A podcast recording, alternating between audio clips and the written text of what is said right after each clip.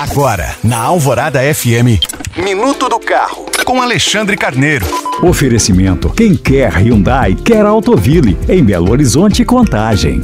O IBGE divulgou nesta semana o balanço das vendas no varejo em 2023. E sabe qual foi o segmento que mais cresceu no país? Justamente o de veículos. As vendas de automóveis, motocicletas e peças subiram 8,1%, enquanto o setor do varejo amplo acumulou uma alta bem menor, de 2,4%. De acordo com o IBGE, isso ocorreu devido a fatores como o aumento de crédito aos consumidores e o programa de incentivos governamentais, que em meados do ano passado baixou os preços dos veículos durante cerca de 40 dias. E, pelo visto, essa tendência está se mantendo em 2024, uma vez que, segundo a Federação Nacional da Distribuição de Veículos Automotores, a FenaBrave, as vendas de carros zero quilômetro cresceram nada menos que 16,6% em janeiro, em comparação ao mesmo período do ano passado. Lembrando que você pode baixar esse e outros podcasts pelo site alvoradafm.com.br. Eu sou Alexandre Carneiro para a Rádio Alvorada.